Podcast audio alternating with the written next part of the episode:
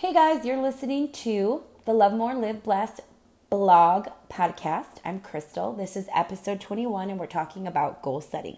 So today we're 66 days into 2018.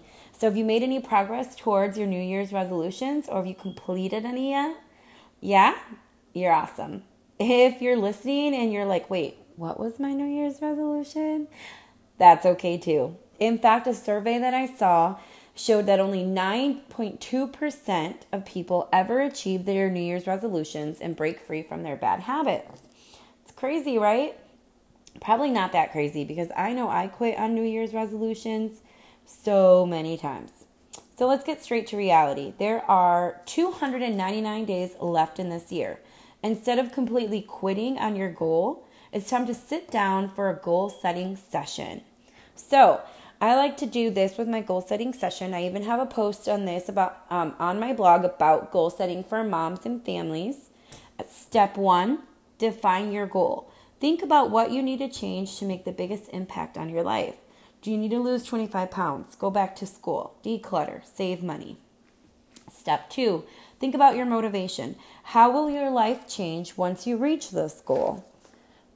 I really like step two because I feel like it gives us a chance to visualize and set that vis- visualization in motion. It's kind of like having um, a vision board in your head. We're going to get to vision boards later, but setting that visualization of, you know, if your goal is to lose 25 pounds, well, visualize yourself. How are you going to feel 25 pounds later?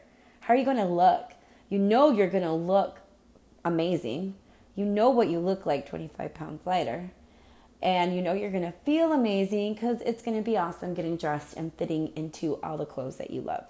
So really like set set that up, write it down if you have to. Don't just think about it. Just write down, you know, a quick journal on this is how I'm going to feel when I lose 25 pounds or this is um, how I'm going to feel when I have my emergency fund fully funded. You're going to feel secure, you're going to feel more powerful. You're going to feel you know, less worry because you know you'll have money to back you up with your emergency fund. Anyway, step three is create the plan. Be as specific as possible.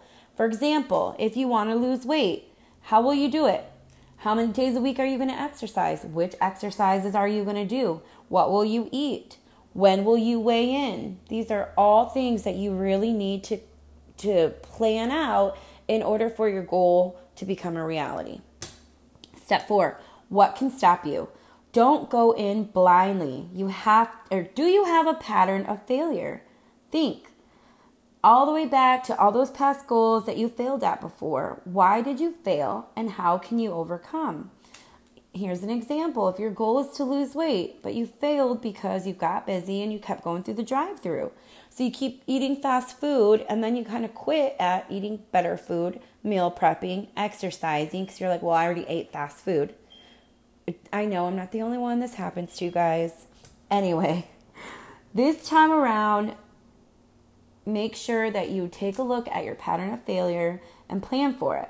So instead of going through the fast food, have five or six uh, pre cooked meals in your freezer so you know you're not going to starve and you can skip the drive through.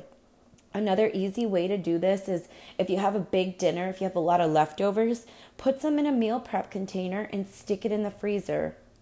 That way, even if you still have to cook dinner for your kids and your family, at least you can skip, you know, skip getting something through the drive through and you'll have time to cook.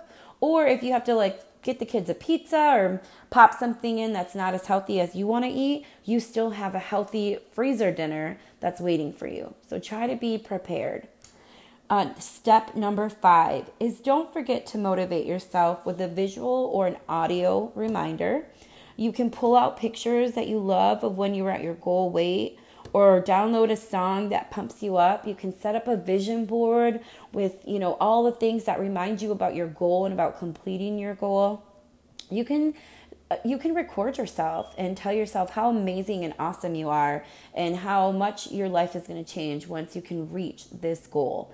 Anything that you can listen to or look at to keep you motivated and keep you going on those days when you feel like quitting or life just gets busy and it's it's hard. So, those are the quick ways to complete a goal.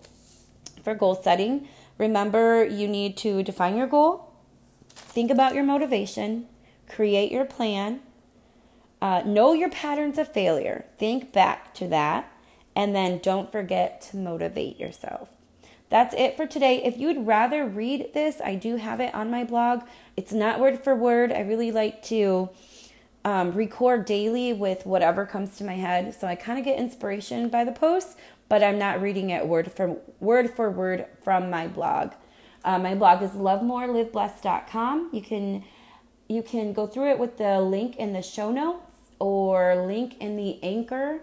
Don't forget to review or come say hi on Instagram. All the info is in the show notes. Hopefully, I will talk to you guys tomorrow.